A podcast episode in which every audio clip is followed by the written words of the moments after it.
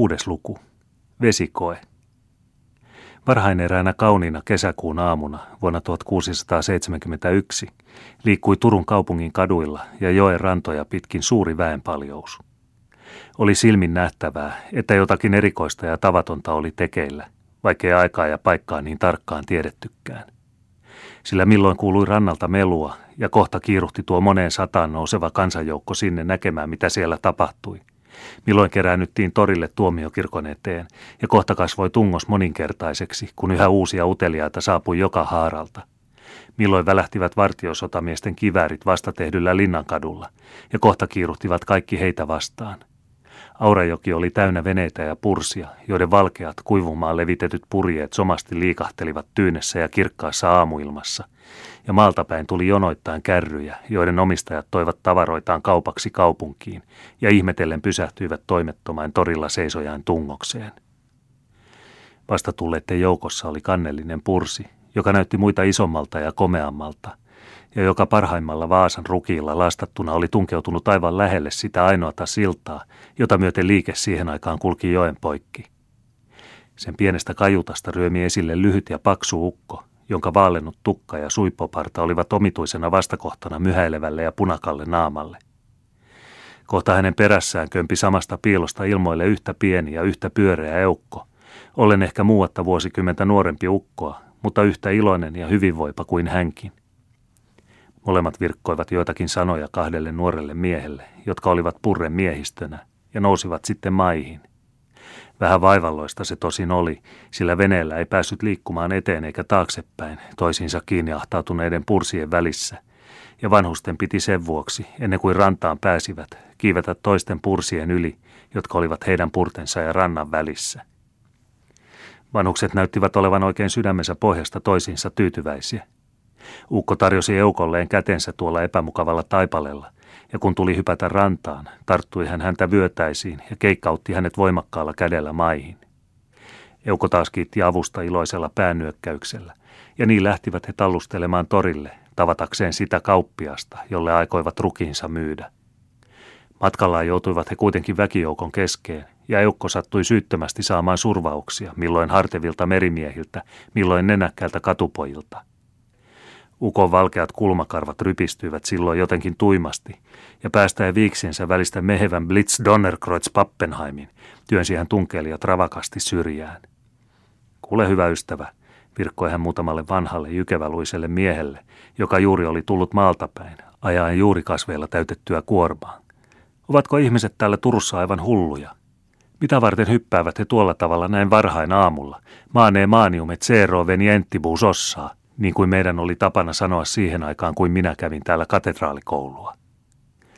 Puhuteltu kääntyi verkalleen päin, pyöräytti yhtä verkalleen mälliä suussaan ja vastasi jonkin aikaa arveltuaan.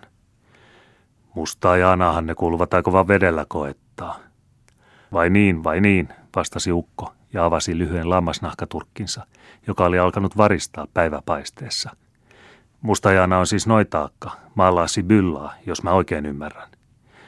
Niin on, vastasi mies kuormansa päältä. Onko hän Pohjanmaalta, kysyi Eukko hiukan murtaen ulkolaisiksi. Eikä olekaan, vastasi taas maalainen. Mutta sitten lisäsi hän puoleksi ylpeillen, puoleksi pelonalaisesti, niin kuin olisi halunnut omistaa osan Jaanan maineesta, mutta samalla pelännyt seurauksia. Jaana on kotoisin Mainiemestä. Ystäväni, jatkoi pieni ukko naurettavan totisesti. Minä panen vetoon purteni rukineen ja rottineen vanhaa viskainta vastaan, että sinä olisit parempi toveriksi yöllisellä hyökkäysretkellä kuin puhujaksi ristiäiskesteissä. Sanokoot minua kroatiksi, mutta sittenkään tunne minä sitä pitäjää. Ubi nunke klesia. Sepä nyt on merkillistä, että niin pian kuin minä näen tuon vanhan rehellisen tuomiokirkon, jonka katolta ennen vanhaa niin monta naakkaa nuolipyssylläni ammuin, kohta kasvaa latina esiin niin kuin rukiin tähkä kantojen välistä vanhassa kaskessa. Minä muistelen, että Krevi Bertelsöldillä on suuri säteritila, jota Mainiemeksi sanotaan, virkkoi tuo pieni ja pyöreä eukko, tehden samalla turhan yrityksen jatkaakseen matkaa ja vetääkseen miestään perässään. Bertelsöld, mutisi vanhus. Vai niin, vai semmoinen sato kasvaa hänen vainioillaan. Hän kylvi taikuutta ja niittää nyt noitia. Sehän on niin kuin olla pitää, hokkeestin suumordinem, niin kuin ne vanhat niin oikein sanoivat – Tule eukkoseni, kastakoot noitansa. Olen varma siitä, että hän pysyy veden päällä, jos kerran on oikeata sorttia. Vanhukset aikoivat nyt lähteä, mutta kuorman vieressä seisonut mies oli toisella kädellä tarttunut ukkoa turkinhelmaan samalla kuin toinen käsi haparoi koiran karvalakkia, joka hänellä oli päässään. Olisiko se, olisiko se kapteeni? Änkytti mies ja tarkasteli ukkoa ja hänen turkkiaan ihmeen lämpimillä ja rehellisen tyhmillä katseilla.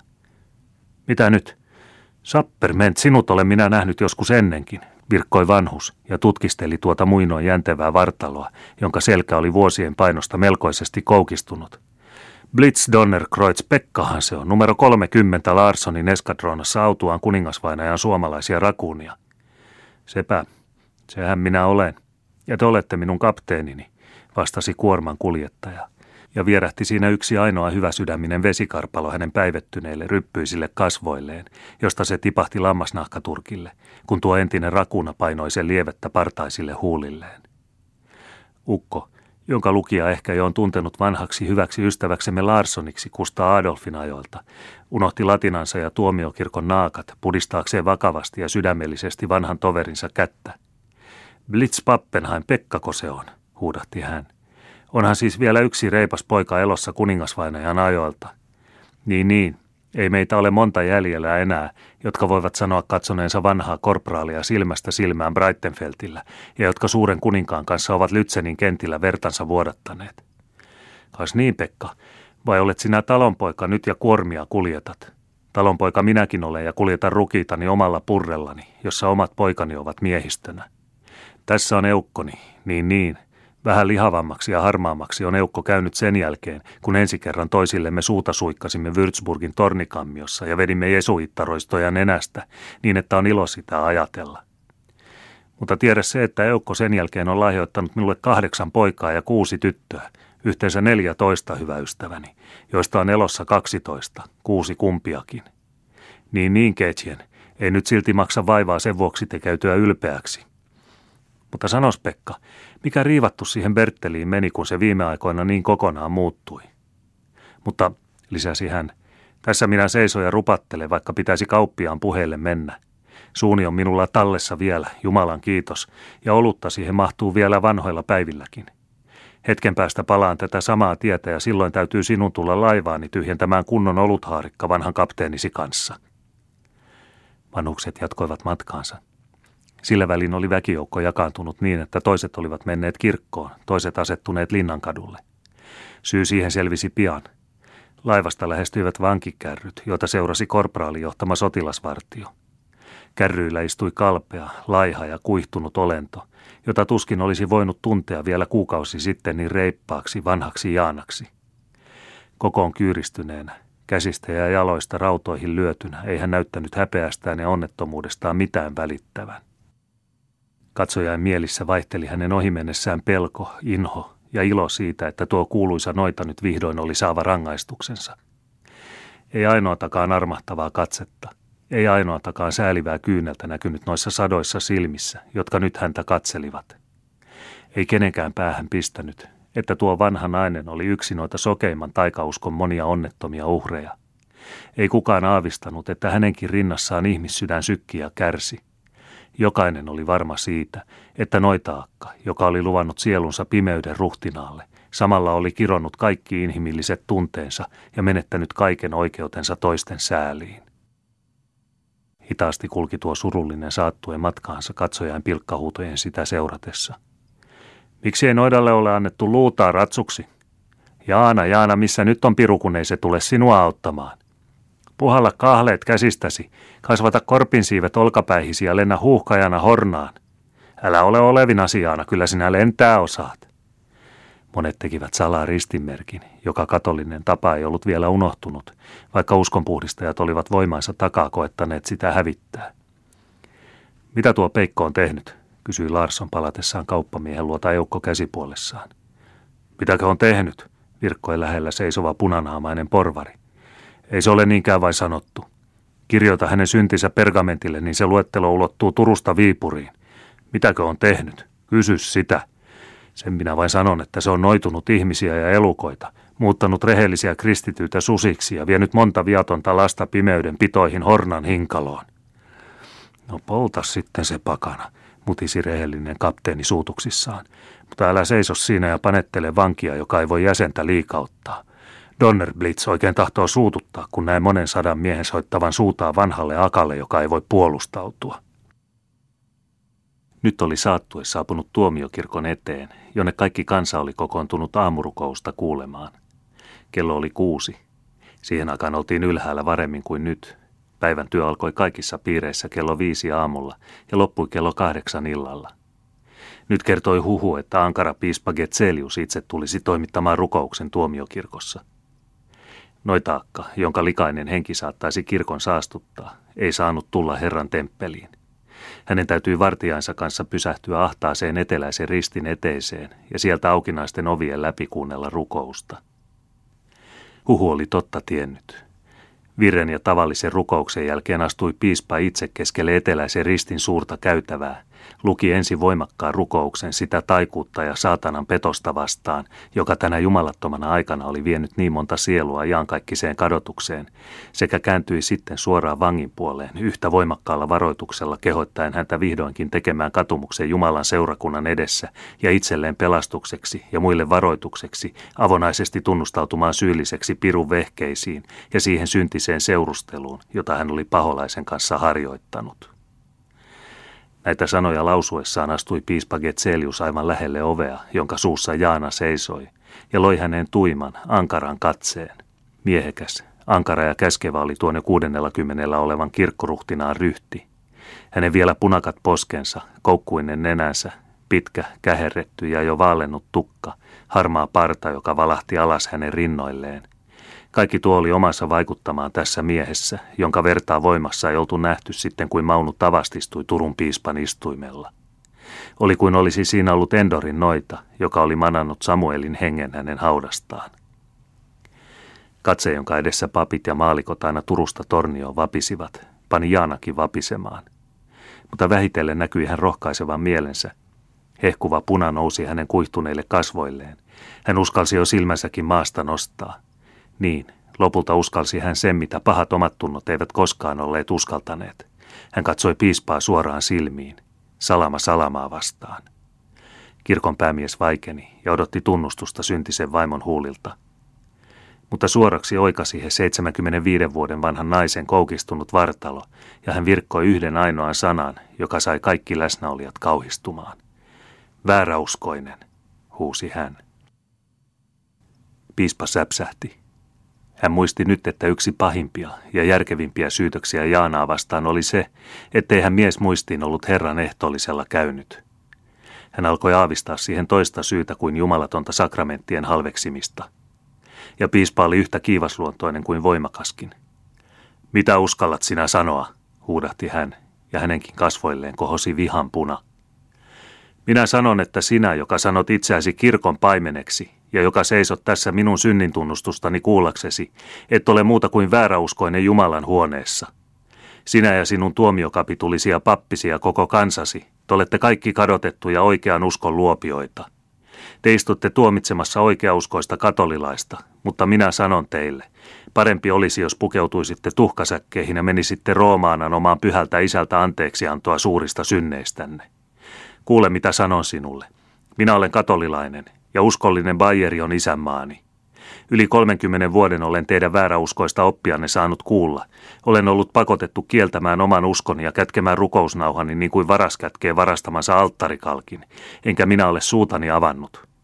Te olette vanginneet minut viattomasti vähäpätöisen syyn tähden ja heittäneet minut kuuden sylen syvyyteen maan alle tuohon kauheaan reikätorniin tässä Turun linnassanne. Siellä olen nälkää nähnyt ja janoa kärsinyt ja kaikkia pimeyden kauhuja kokenut ja minä olen kestänyt sen valittamatta. Nyt te vedätte minut oikeutenne eteen ja viette minut, köyhän, vanhan ja turvattoman naisen kuolemaan ja roviolle poltettavaksi, ja minä kärsin senkin niin kuin pyhät marttyyrit sen muinoin ovat kärsineet. Mutta kun te vedätte minut väkisin kirkkoon ja vaaditte, että minä, oikeauskoinen, teille syntini tunnustaisin, silloin nousee sydämeni vastaan ja ensi kerran avaan minä neljättäkymmeneen vuoteen suuni sanoakseni teille, Totta on, että syntini ovat suuret, mutta teidän syntinne ovat vielä suuremmat kuin minun. Te olette kaikki vääräuskoisia ja luopioita, ja niin kuin maallinen tuli on minun ruumiini polttava tuhkaksi, niin on ikuinen tuli teidän sielunne polttava, te suuren, pyhän ja yhteisen katolisen kirkon kadotetut lapset. Mitä virkkoi piispa Getselius, tuo ankara ja mahtava protestantti, tähän 30-vuotisen sodan hehkuvan tulivuoren viimeiseen purkaukseen. Hän hillitsi vihasta vapisevan äänensä, kohotti kätensä taivasta kohti ja sanoi, minä kiitän sinua Jumalani, ettei näitä häpäiseviä sanoja ole lausuttu sinun temppelissäsi, vaan ainoastaan temppelisi eteisessä. Tosin annat sinä saatanalle suuren vallan täällä maan päällä, kun sallit hänen uskonmantteliinkin pukeutua ja pilkata sitä, mikä kaikkein pyhintä on. Kuitenkin olen minä varma siitä, että olet raja-aidan hänen eteensä asettanut, eikä hän ole siitä sivuitse pääsevä, vaikka hän viekkaudessaan köyhäksi, kurjaksi ja viattomaksikin tekeytyisi. Viekää pois tämä paatunut vaimo siihen koetukseen, jonka lait määräävät, ja vasta kun laki on hänet tuominnut, on taas kirkon aika vielä kerran, vielä viimeisen kerran, tarjota hänelle armossa parantavaa lahjaa. Ja piispa Getselius poistui pää pystyssä. Mutta Jaanan kuihtunut vartalo oli taaskin lyhistynyt kokoon tuon kiivaan voimia kysyvän purkauksen jälkeen, ja vastustelematta antoi hän kuljettaa itsensä siihen julmaan narrinpeliin, joka odotti häntä lain nimessä – Yhtä uteliaina, säälimättöminä kuin muinoin roomalaiset eläinsirkuksessaan, odottivat tuhannet katsojat kirkon edustalla noidan vesikoetta. Tuskin näyttäytyi Jaana uudelleen, ja tuskin ennätti levitä väkijoukkoon tieto siitä, että hän ei ollut tunnustanut, kun kansa puhkesi myrskyäviin riemuhuutoihin niillä vankia tervehtien. Melkein riemusaatossa kuljetettiin hänet joen rantaan, mutta se oli julmaa riemua.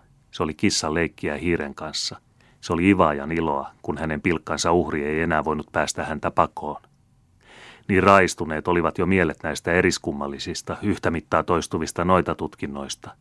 Niin raistuneet olivat niiden vaikutuksesta käsitykset inhimillisyydestä ja säälistä, että ihmiset luulivat tekevänsä Jumalalle palveluksen ivaamalla tuota onnetonta hänen häpeässään ja alennustilassaan ja kun sen lisäksi vielä tuli tiedoksi, että Jaana itsensä tuomiokirkon eteisessä oli häväissyt piispaa ja avonaisesti tunnustanut kuuluvansa paavinuskoon, silloin ei ollut kansan riemulla ja raivolla enää mitään rajaa.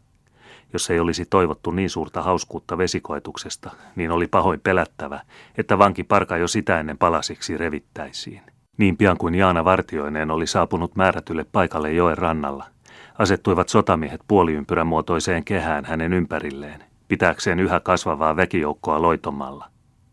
Sen jälkeen luki kaupunginpalvelija viran puolesta asiata varten asetetun noitakomissionin päätöksen, jossa ennen mainittu leski, mustaksi Jaanaksi kutsuttu, niin kuin se, joka noituutta ja yhteyttä perkeleen kanssa harjoittanut oli, mutta jota ei kuitenkaan tätä suurta syntiään oltu hyvällä tunnustamaan saatu – nyt Jumalan kunniaksi ja totuuden ilmisaamiseksi oli määrätty pantavaksi erehtymättömän vesikoetuksen alaiseksi, josta selvästi tultaisiin saamaan ilmi, voisiko hän noituudellaan muuttaa luonnonjärjestyksen, mikä selvästi osoittaa, että veteen heitetty ihminen vaipuu ilman pirunapua pohjaan.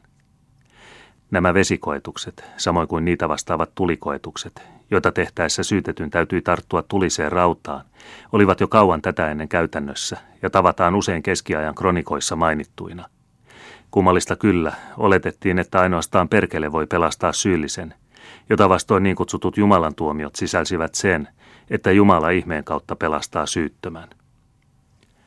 Jana laskettiin kärrystä maahan. Hänen kätensä ja jalkansa sidottiin lujasti ja säälimättömästi vahvoilla nuorilla, ja tuossa surkeassa tilassa kannettiin hänet sitten matalalle laiturille, joka oli joen syvimmän paikan partaalla. Ei pienintäkään valitusta kuulunut hänen huuliltaan mutta katsojain uteliaisuus oli kiihoittunut korkeimmilleen. Sillä hetkellä olivat lautaaidat, kaikki katot ja varsinkin silta, niin kauas kuin silmä kantoi, täynnä ammottavia suita ja ojennettuja kauloja. Niin, olivatpa vartijasotamiehet pakotetut keihäillään ja muilla ristiinpanemillaan aseilla pidättämään päälle tunkevia. Sata talaria viittäkymmentä vastaan, että hän pysyy veden päällä, huudahti sama punanaamainen porvari, joka äsken oli Larssonia suututtanut. Olkoon menneeksi, vastasi tämä heittäen kiukustuneen silmäyksen riitaveljeensä. Vielä viimeisen kerran kysyi oikeuden palvelija korkealla äänellä syytetyltä, tahtoiko hän vapaaehtoisesti tunnustaa itsensä syylliseksi. Väkijoukko vapisi pelosta, että Jaana tunnustaisi. Mutta Jaanan huulilta kuului hiljainen, päättävä, ei. Tämä vastaus oli ratkaiseva. Kaksi väkevää miestä tarttui onnetonta, toinen jalkoihin, toinen kainaloihin. He heiluttivat häntä muutamia kertoja vauhtia saadakseen ja lennättivät hänet sitten kauas kevättulvan paisuttamaan jokeen. Kun vanha naisen ruumis polskahti veteen, remahti villiintynyt väkijoukko huumaavaan hurraahuutoon. Hän uppoaa, olen vetoni menettänyt, huudahti porvari vihoissaan. Samassa kun Jaana putosi veteen, katosi hän pinnan alle. Vain vahtoinen paikka osoitti, mihin hänet oli heitetty. Riemuhuudot taukosivat. Jokainen tunsi kuitenkin itsessään, että tämä leikinteko oli liian karkea ja ettei se ollut murhaa parempi. Veneitä työnnettiin heti paikalla vesille etsimään ja pelastamaan hukkuvaa. Merkillinen johtopäätös. Se, että hän upposi, oli todistus hänen viattomuudestaan, mutta tämä todistus tulisi viemään hänen henkensä. Tähän epäjohdonmukaisuuteen ei totta puhuen oltu valmistauduttu. Oikeuden palvelijat olivat varmasti olettaneet, ettei noita uppoaisi. Jaana oli heitetty jokeen sillan yläpuolella. Yhtäkkiä syntyi nyt sillalla melua, joka kohta muuttui mitä hurimmaksi riemuksi. Hän kelluu, hän kelluu, huudettiin, ja muutamat pilkkakirveet lisäsivät. Ylös akka, vastavirtaan, ylös vastavirtaan. Todellakin näkyi Jaanan pää hetken aikaa veden pinnalla lähellä siltaa. Samassa se kyllä taas upposi, mutta veneitä oli saapuvilla, ja niiden onnistui onkia kuiville tuo onneton, ennen kuin virta olisi iäksi päiväksi hänet syvyyteensä niellyt. Tunnotona vietiin hänet linnaan. Väkijoukossa syntyi melua, huutoja ja väittelyä. Oliko noita kellunut? Oliko hän uponnut? Molempiin kysymyksiin voitiin vastata kieltävästi ja myöntävästi. Niin hyvin Larsson kuin Porvarikin väittivät voittaneensa vedon. Mutta useimmat jäivät siihen uskoon, joka heitä parhaiten miellytti. Nimittäin, että noita oli kellunut. Ja kaikki olivat yksimieliset siitä, ettei sen kummempia todistuksia hänen rikollisuudestaan tarvittu. Huutaja ja meluten hajaantui kansa kaikille tahoille, ja siihen oli päättynyt tuo häpeällinen, mutta ajan tapoja räikeästi valaiseva näytelmä. Merkillinen vastakohta. Sama joki, joka nyt hylkäsi luotaan tuon taikauskoisuuden uhrin. Sama joki, joka sai olla tämän uudemman ajan julman raakuuden todistajana. Sama joki oli tuo kuuluisa aura, jonka rannoilla Suomen sivistys niin kauniisti kukoisti. Tuo aura, jota runoilijat sittemmin niin lämpimästi ylistivät. Tuo aura, jonka nimeen on liittynyt kaikki, mitä Suomessa yliopiston ensi vuosisatoina oli mainiota tieteen, taiteen ja kirjallisuuden alalla.